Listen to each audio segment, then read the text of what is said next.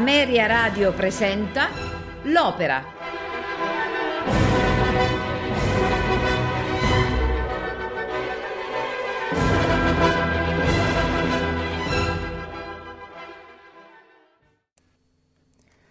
Buonasera ai nostri ascoltatori e benvenuti alla puntata dell'Opera, eh, la consueta puntata eh, della domenica a sera.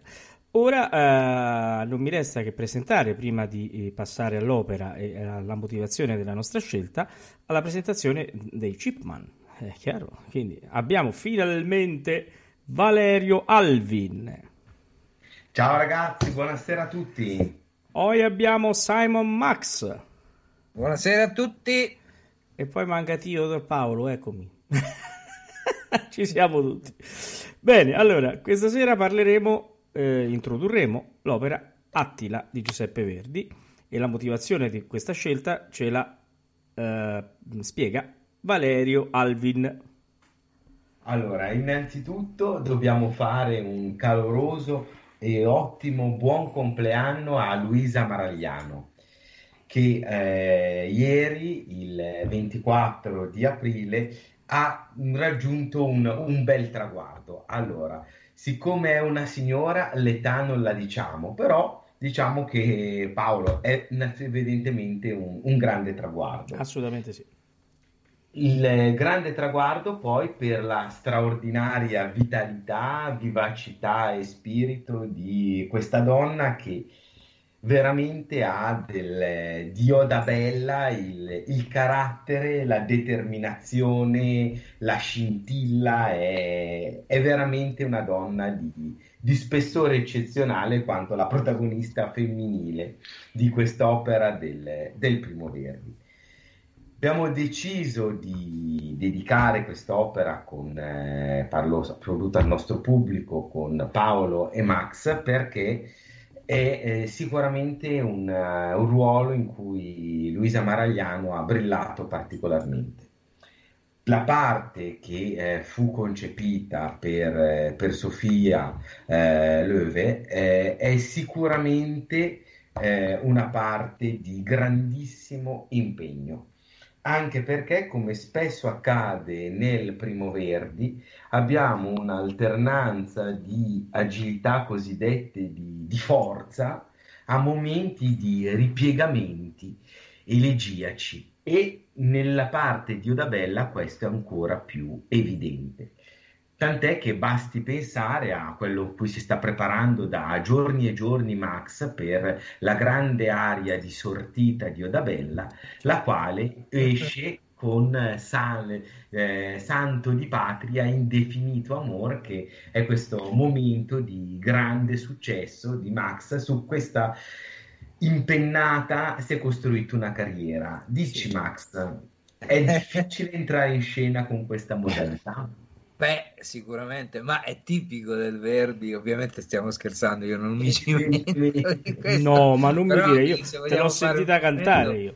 Ecco, sì, dai, eh, sicuramente come il nostro pubblico ormai è abituato a tutto, io ti faccio Attila, tu però fai Odabella. no, che sento un po' di tosse. Aspetta, ma stiamo facendo le cose serie. Che sento a Donnimbelli, chi mai ispirò valore? No, non seguivo, scusami. non, non stavo io, seguendo. Non stavo seguendo. Dobbiamo rifarlo. Allora. Su, via. No, vai, no, no, no, vai. no. no, no.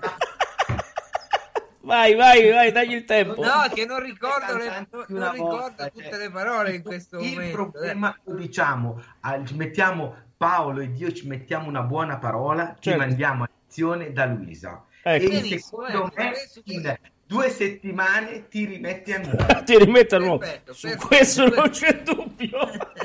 Grande Luisa, veramente ti rimette a nuovo. Ecco. E, e, Però farà... sicuramente questa è, è, un'area, è un'area che eh, per entrare, eh, per far entrare il sovrano, eh, la cavatina, insomma, è, è piuttosto, e soprattutto la cabaletta è tremenda, direi. Sì, no, perché poi questa romanza, così detta, con la cabaletta, sembra una cosa, diciamo, piccolina, perché sa, eh, no? una cosa mm, piccola, un pochino anche, no? Dice, ma che nano di aria. Beh, no, invece no, è un'aria fortissima questa, capito? Eh, eh, devo dire che invece no, vero Valerio? Veri.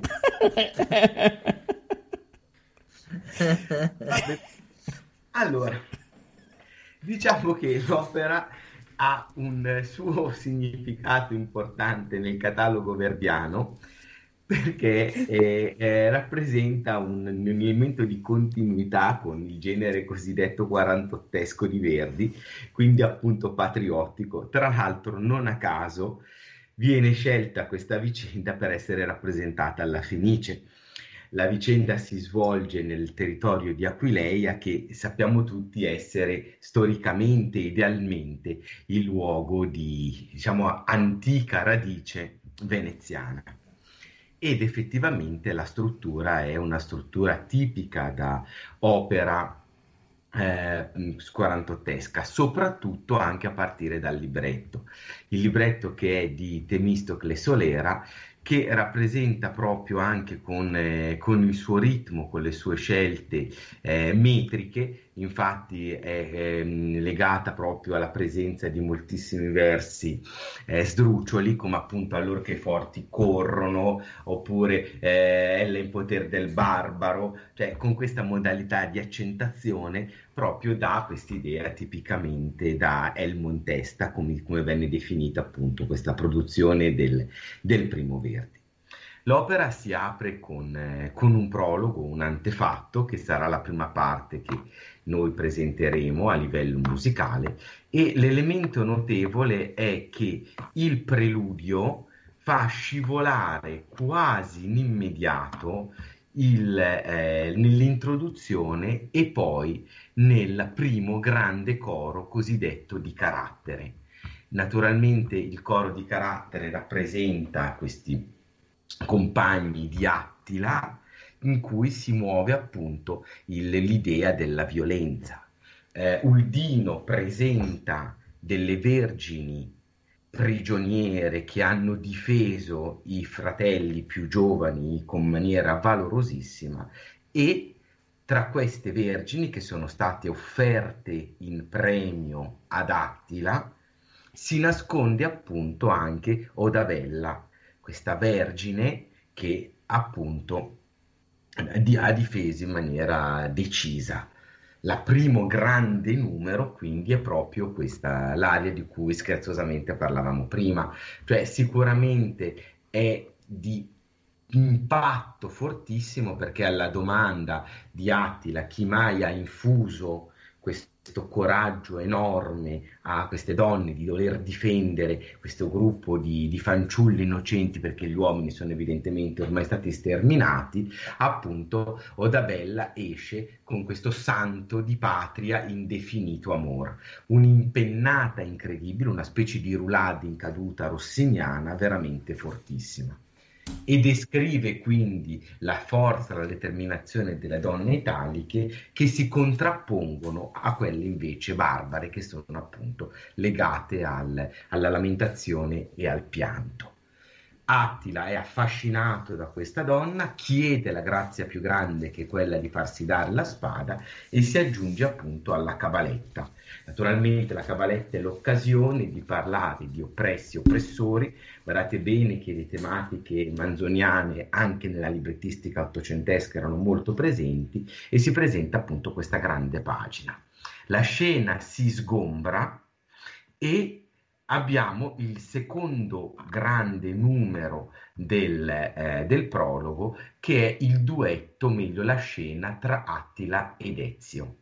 Nella scena tra Attila ed Ezio noi abbiamo l'incontro di questo mm, personaggio della romanità che si mostra appunto essere un possibile traditore perché dice appunto che eh, eh, la, la, persona che il, ormai l'impero romano d'Oriente e d'Occidente si sta sgretolando, Attila può essere questa nuova forza barbarica che potrà riconquistare tutto il grande impero. Ezio chiede appunto di ottenere l'Italia. si propone quindi con una modalità viscida di traditore.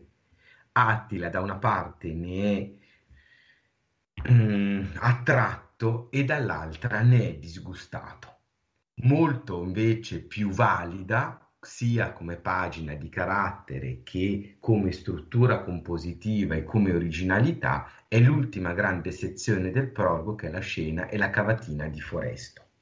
Bellissima perché si apre anche a livello visivo su quest'alba, sulla laguna di Aquilei ormai distrutta, c'è questo gruppo di pellegrini che stanno portando una croce che verrà poi innalzata e c'è quest'aria di mistica che viene introdotta da questo mirabile eh, scusatemi, preludio che appunto è Ella in poter del barbaro, cioè il pensiero che Odabella, che evidentemente è la donna amata da Foresto, come sempre il triangolo è poi più o meno sempre rispettato, il tenore ama il soprano, e eh, naturalmente c'è poi eh, la volontà di, eh, di, Foresto di riportare la grandezza italica con la cabaletta eh, Cara Patria, Già Madre e Reina, in cui appunto si rivede tutta la volontà determinata di riportare in, eh, in forze il popolo italico. Come potete notare, l'opera è strutturalmente proprio vicina ai numeri più tipici della, della solita forma, sempre una scena, quindi un'introduzione, un cantabile, un tempo di mezzo e una cabaletta. Quindi sicuramente in questa struttura però del primo Verdi abbiamo questo momento sicuramente molto originale, molto riuscito di questo finale affidato a Foresto. Io direi di dare buon ascolto al nostro pubblico di questo interessantissimo eh, appunto prologo.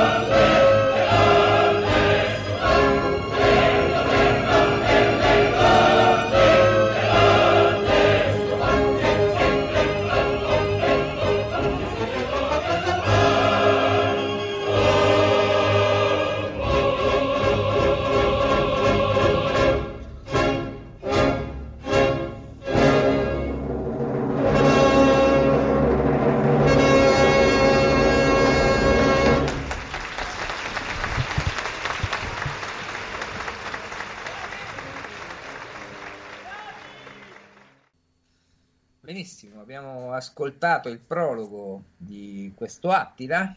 Eh, abbiamo scelto questa produzione, come abbiamo detto, in omaggio alla signora Luisa Maragliano che interpreta il ruolo di Oda Bella. E, ecco, proseguirei con eh, l'introduzione al successivo atto, al primo atto, come abbiamo detto, quello che è stato che è appena terminato è il prologo, infatti l'Attila è composto da un prologo e tre atti.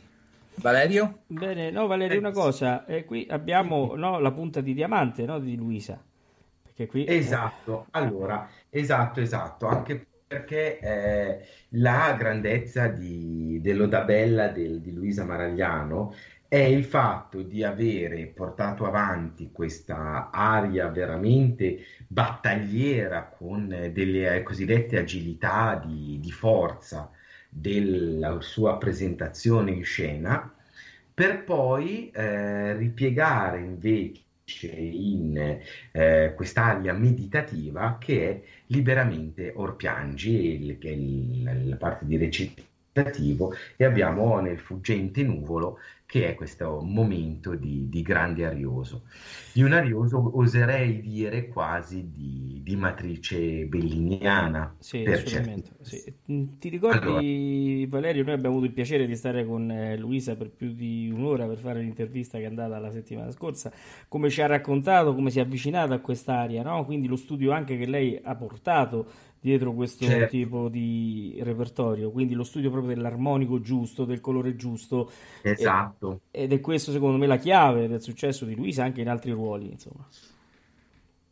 Ma guarda, eh, sicuramente eh, Luisa lo, lo, sa e io penso che mh, il, mio, il mio ruolo preferito suo è proprio Odabella proprio perché è riuscita, avendola fatta in moltissime produzioni, a riuscire anche a maturare un, un equilibrio in un ruolo che mh, anche a livello narratologico è molto sfuggente. Sì.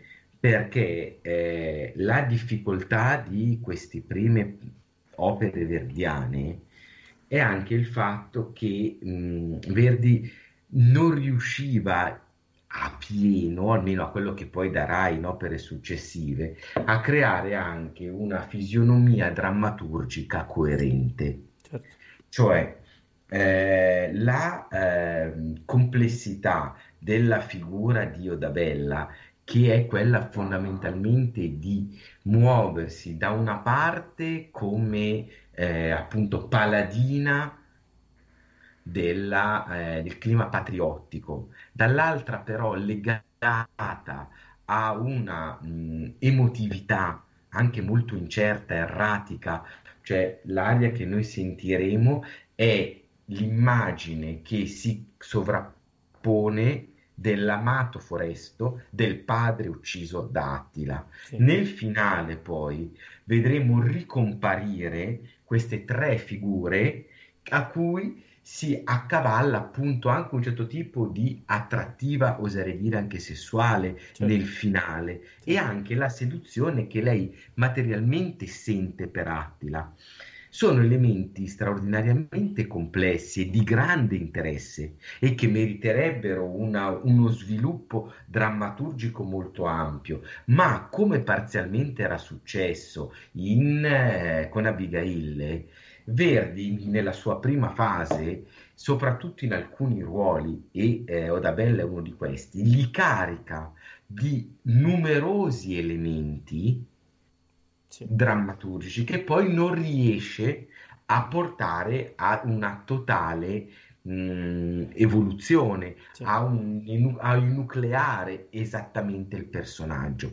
Ci vorrà ancora del tempo, evidentemente. Non dobbiamo dimenticare che Attila è, non dico l'opera di un esordiente, però l'opera di un personaggio che si sta ancora trovando un suo cammino interpretativo. Sì. Per certi versi gli altri personaggi, essendo più emotivamente limitati, risultano essere più coerenti Proprio per questo motivo devo dire che l'interpretazione di questo ruolo, anche drammaturgicamente complesso, è riuscito molto bene a Luisa perché c'è stata una coerenza drammatica nella sua interpretazione, laddove una coerenza drammatica verdiana non dico che latita, ma è mh, molto a strappi. Sì, cioè, è, strappi è, è, molto acerba, no? E, quindi... Esatto, cioè, ma, ma, ma nel senso mh, assolutamente. Infatti poi noi vediamo nel, nel momento successivo abbiamo un, un, grande, eh, un grande, duetto sì. con Foresto. Certo. Foresto è il grande Bruno Prevedi,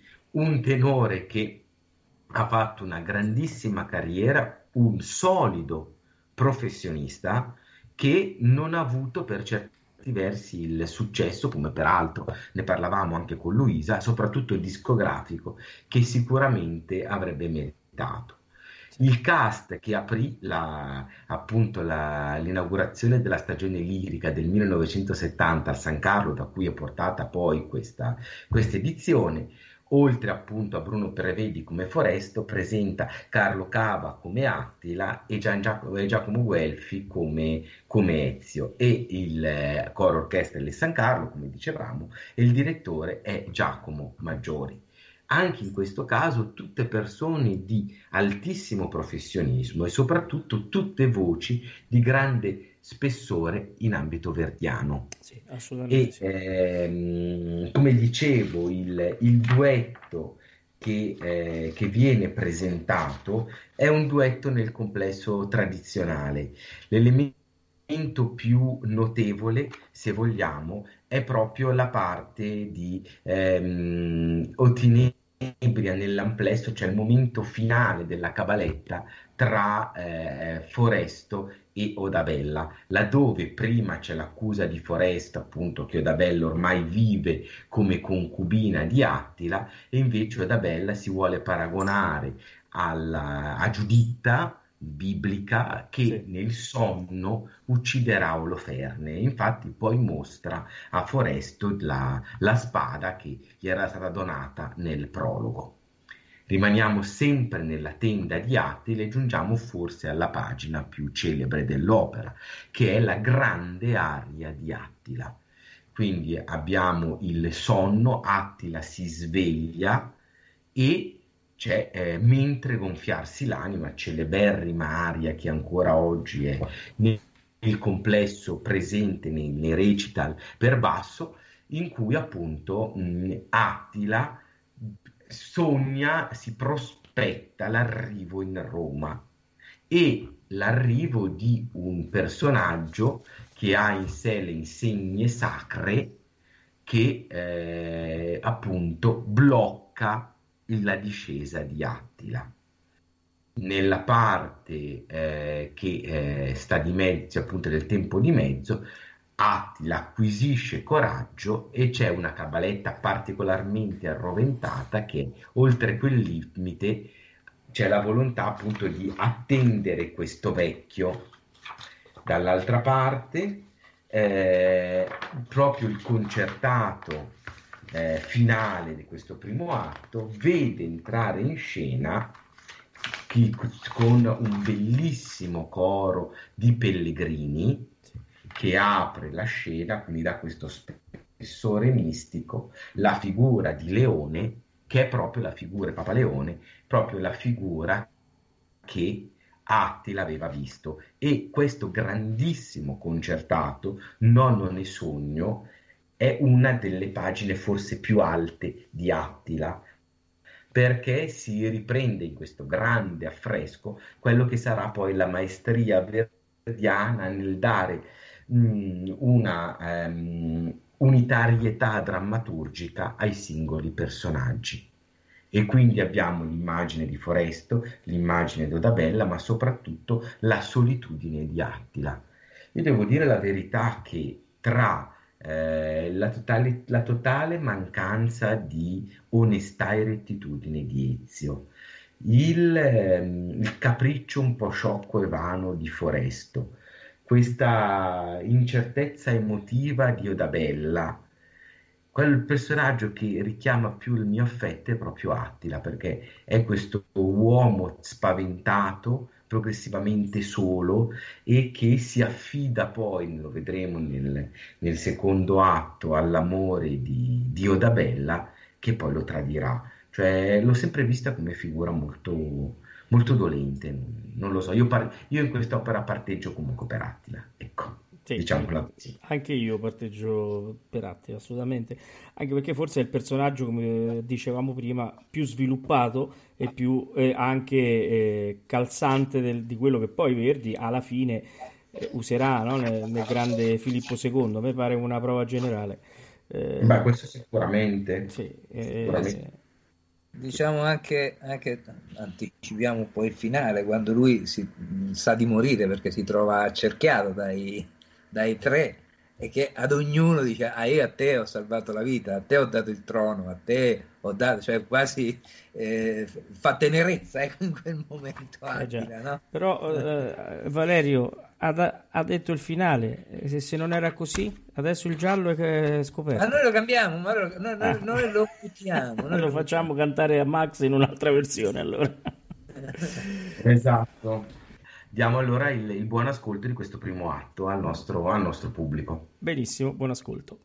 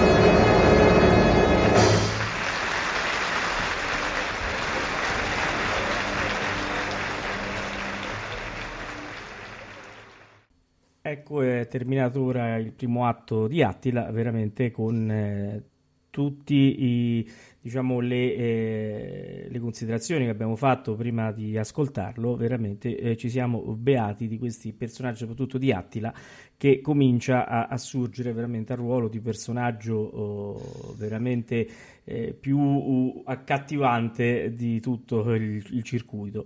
Però adesso il secondo atto si apre con un Ezio un po' arrabbiato, vero Valerio?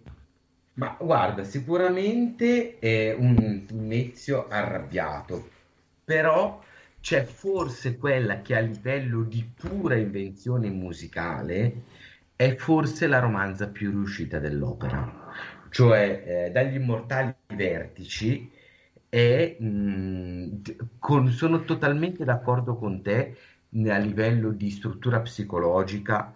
Attila è il personaggio più riuscito e più voluto ma come melodia, a gusto mio personale, è sicuramente anche quella più mh, mm, personale dagli Immortali Vertici, cioè quella più vicina al, al Verdi maturo. Una cosa che eh, bisogna dire al nostro pubblico che eh, noi partiamo da un grosso limite quando ci, quando ci mettiamo ad ascoltare queste opere. Volenti o nolenti, le, eh, le guardiamo con, eh, con, un occhio futurista o se le ascoltiamo con un orecchio futurista, immaginando quello che verrà dopo e soprattutto conoscendo molto poco del background che c'è dietro. La scena, per esempio, di, di Attila del sogno risente, per esempio, di tantissimo materiale mh, rossignano, di tantissimo materiale donizettiano che sicuramente è qualcosa su cui poi Verdi costruisce, cioè la figura di Attila sicuramente tanto, non so, una figura che sicuramente il pubblico nostro può conoscere la figura di Assurdi Semiramide, sia come dimensione vocalica, come spessore, come abbiamo detto appunto la nostra Abigail e che, che, è vicina per certi versi ad Odabella, risente poi di una fortissima parentela con Semiramide stessa. Dall'altra parte il ruolo veramente innovativo è quello proprio del baritono, che con Verdi troverà il suo grande compimento. E in questo caso l'autore a cui ci c'è maggiore vicinanza è proprio quello donizettiano. Sicuramente la figura di Ezio è vicina alla figura di Severo del Poliuto, sì. sia per la vicinanza, diciamo, fisica, proprio di natura di personaggio, sono diciamo entrambi mh, dei grandi ufficiali romani, ma anche proprio per l'andatura e dagli immortali vertici è effettivamente il momento in cui si incomincia a vedere una natura verdiana autentica, quella che poi diventerà proprio del grande baritono verdiano, sicuramente. La parte è eh, legata appunto il, eh, tregua con gli Unni, il richiamo a Roma di Ezio, quindi tutto il suo progetto criminoso cade c'è la frustrazione di doversi comunque ritirare e la volontà di ritrovare appunto il valore della grande romanità vittoriosa dalla distruzione che stanno facendo appunto sui barbari. Io dicevo, molta della librettistica risente anche del grande Manzoni di Adelchi, quindi si risente tantissimo e questo fa parte proprio di questa complessità di, di, sentire degli anni, diciamo della seconda parte degli anni 20 e 30 dell'Ottocento in cui proprio poi verrà collocata nella parte finale degli anni 40 appunto la, la presenza di, di Attila.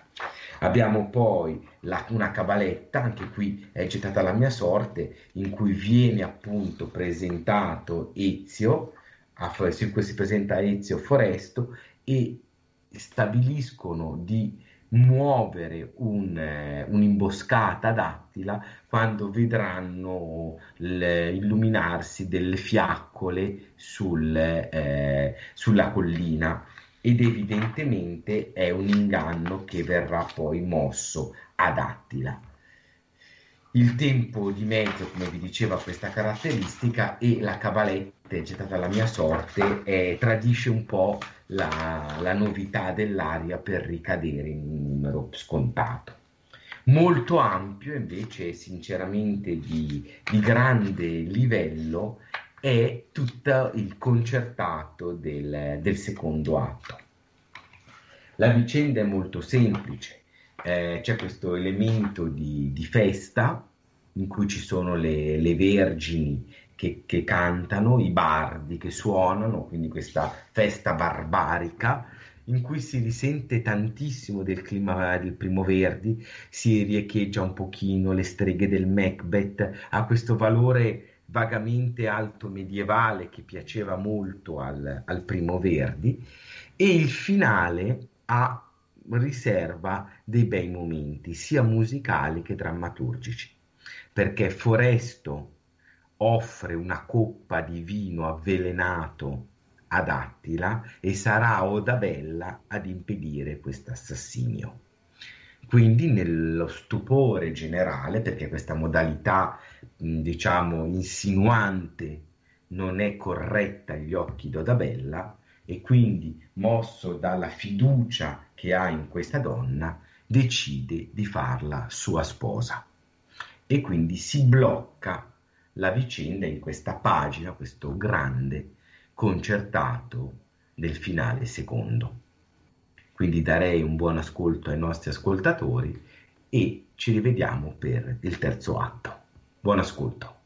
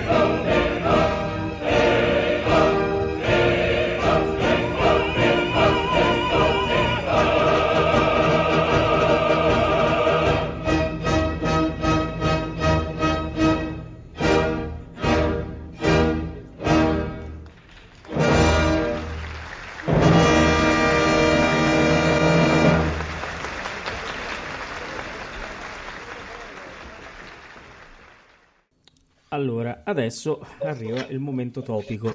Quindi, eh, Odabella, sposa di Attila, e, e Ezio e Foresto che continuano a, a, diciamo, a, a tessere la trama per eh, far fuori il nemico. Esatto. E cominciamo perché... il terzo atto con una bell'aria. Bellissima. E in questo caso è anche molto, molto particolare perché eh, abbiamo l'ulteriore eh, tradimento di, eh, di, Uldino, che è il, lo scudiero di, di Attila, che anch'egli lo tradisce. Il, il luogo in cui sta per avvenire questo matrimonio barbaro tra Odabella e eh, in maniera molto eh, rapida si passa un'aria che non avrebbe il misero, un'aria eh, molto molto molto bella, sofferente, di un foresto sconfitto, perché naturalmente preferirebbe sapere una bella morta piuttosto che concubina di eh, Attila. Naturalmente giunge Ezio e Odabella in preda al delirio. Si chiude in, eh, la scena in un grande terzetto che è Tesol Tesol quest'anima. Cosa succede? Come era già capitato eh, in alcune occasioni in ambito verdiano, c'è una sospensione quasi drammaturgica per una contemplazione del momento. Questo è per così dire un, eh, un retaggio che poi Verdi progressivamente supererà. È eh, una scelta eh, che ancora sa di, di, quello stilismo rossiniano e della scuola del, del grande Rossini, come dicevo ai nostri ascoltatori, eh, al di là di, dei grandissimi nomi che sono quelli che hanno, per così dire, superato il guado e sono entrati solidamente in repertorio, queste modalità di questi terzetti quasi privi d'accompagnamento, che sospendevano l'azione, era qualcosa che era tipico dei compositori romantici degli anni 20-40 dell'Ottocento, tra cui almeno i nomi più importanti sono Pacini e Mercadante, che muovevano questa modalità stilistica. In questo caso Verdi ripropone questo tipo di stile, per poi giungere invece con la eh, grande urgenza verdiana, che sarà poi quella che e sarà vincente mm, nel far entrare Attila e giungiamo a quello che diceva Massimiliano, cioè Attila si vede attorniato da questi personaggi che tutti gli sono debitori e che tramano contro di lui. E proprio colei che l'aveva salvato precedentemente sarà quella che, che l'uccide dicendo appunto io uccisi, o padre, il sacrifico a te. Uccidendolo quindi, Odabella per certi versi si libera di questa ombra paterna. In questo punto, per certi versi, rievoca anche un pochino il, mh, mm, questa volontà di liberarsi che accamonerà anche la figura di Azucena per certi versi, però evidentemente, come dicevamo, con uno spessore psicologico molto, molto meno alto. L'opera comunque si conclude con una bella tensione drammatica. Nel complesso è sicuramente un'opera di, di buona qualità, si ascolta con grandissimo piacere e soprattutto ha un elemento che mm, adesso gli altri due chipmunks mi, mi daranno ragione o torto, il fatto che abbia comunque una evidenza teatrale molto forte, che è poi la reale e indiscutibile qualità verdiana, cioè Verdi riesce comunque a portare dalla sua eh, l'ascoltatore grazie a questa capacità teatrale enorme. Questo siamo- penso che sia il, il massimo merito di, di Attila. Sì, Ecco, anche perché poi Verdi eh, è stato molto dietro con tante vicissitudini ai librettisti, perché sono stati praticamente due di Attila, che è prima Solera, che poi per problemi di gioco lo ha mollato perché è stato eh, fuggito a Barcellona e quindi lui si è rivolto a Piave. E, e devo Esatto. dire che eh, con Piave e Solera prima Verdi ha fatto un lavoro certosino come sempre faceva, no? nella drammaturgia, quindi nel, nel ricercare Certo. le giuste tensioni. Eh, fa specie, ne parlavamo con Massimiliano qualche giorno fa, mentre ascoltavamo Attila, perché è un'opera che ci piace molto a me e a lui. E- e- la chiosa proprio dell'opera, com'è veloce, è velocissima. Eh, eh, come dicevi tu, un po' stile Trovatore, però Trovatore c'è un. eh, eh, prima c'è stato tutto no? il duetto no? tra Manrico e Leonora, quindi che rallenta un po' Certo. l'azione. Poi c'è il finale con il taglio della, della testa di Manrico. eh, eh, sul 6.29 c'è un pochino di tempo per, per capire quello che sta succedendo. Qui invece, arrivederci, mo- infilzati, la ta ta ta, ciù, finito. È una cosa, Esatto. È un colpo di teatro fantastico perché lo chiude in pochi secondi, no? E dà- nella- in tutta la drammaticità del- del- dell'atto, insomma, no? assolutamente. Ma io di- aggiungo che Verdi eh, non si smentisce adesso che eh, è la nona opera di Verdi, diciamo anche questo, e non si smentisce di essere, eh, oltre che grande musicista, anche grande uomo di teatro.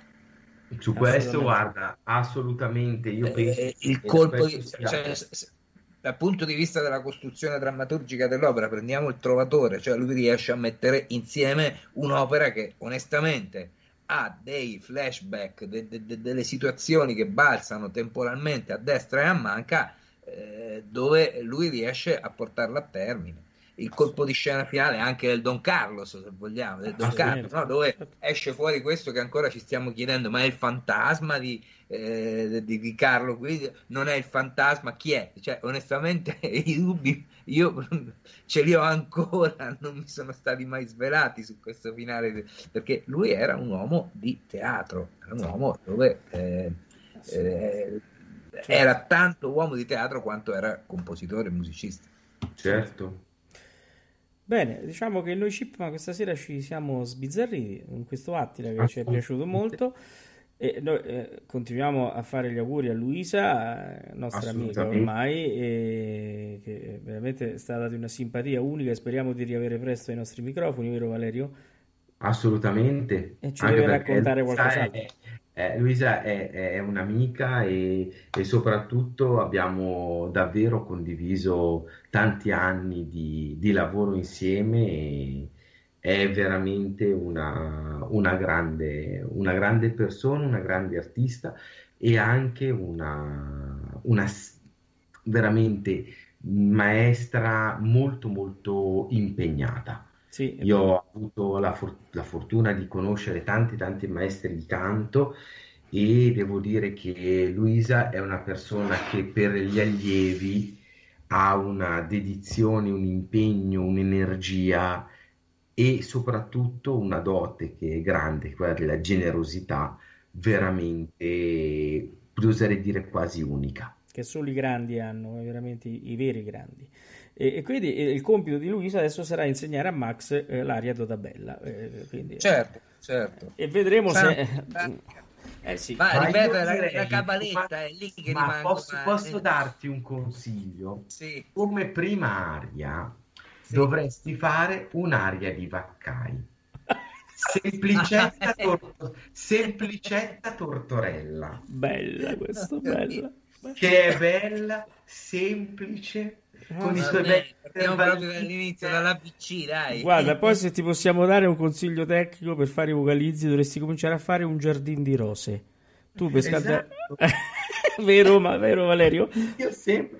Allora, io tutte le mattine faccio un giardino di rose e la trombetta. Quella proprio è fondamentale. Fondamentale. Fondamentale, Che se non fai quel, non parti bene la Non mattina. Ma guardate, visto che a breve dovremmo fare anche questa forza del destino, uh, cosa Oh, porta ma tanta buona, buona fortuna. fortuna. Guarda, io fortuna. partirei, partirei con il rataplan da mezzo, dai, facciamo così, mi viene meglio forse, senza andare su. Sì. Partiamo da quello e, e poi vediamo cosa viene Eh, fuori. però mi raccomando, non uscire dal repertorio scelto, per favore, perché fa Esatto. male. No, no, no, no, guarda che la carriera si fa con i no. Bravo, bravo. Eh, E poi faremo in diretta il giuramento della mela. Cioè tu praticamente quello che sta su Pippo Dammi la mela, il famoso libro, no? Eh, eh, tu prima di cominciare le lezioni devi giurare in una stanza buia con un velluto rosso, no? Eh, devi giurare di non divulgare quello che imparerai. Quindi tutta la tecnica sul picchiettato, che mm, imparerai non la devi divulgare, giusto? Benissimo. Eh. Bene, va bene, con, questa, con questo rito goliardico, no? Così- Esatto. Io darei, Possiamo, possiamo incominciare semplice. Cetta, io, io farei così. Chiuderei la nostra trasmissione rimandando il nostro pubblico alla trasmissione di martedì con tutto nel mondo e burla, quella di venerdì e poi ancora domenica prossima Ecco. l'opera. Beh, perché martedì parleremo di Don Pasquale. Eh, ecco, parleremo Eh, di fa- Preparati quel guardo il cavaliere come da Massimiliano. richiesta, come da richiesta. come da richiesta. E va bene. per la vincita della caccia all'opera. Esatto. Giustamente. Di Michele Marolla, nostro caro amico. Bene, allora eh, ringraziamo Simon Max, ringraziamo Grazie a voi. Alvin Valerio Ciao ragazzi. Ciao ciao. e ringraziamo Teodoro. Grazie Teodoro, prego, è stata una bella serata. Signori, buonasera e buon ascolto dell'ultimo atto di Attila. Grazie.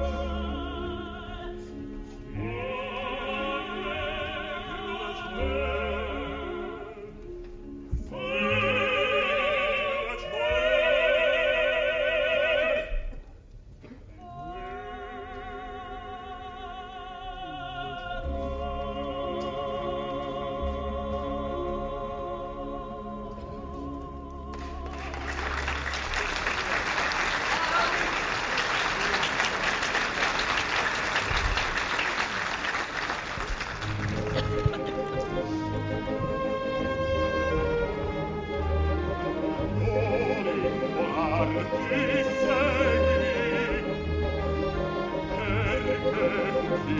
dir vita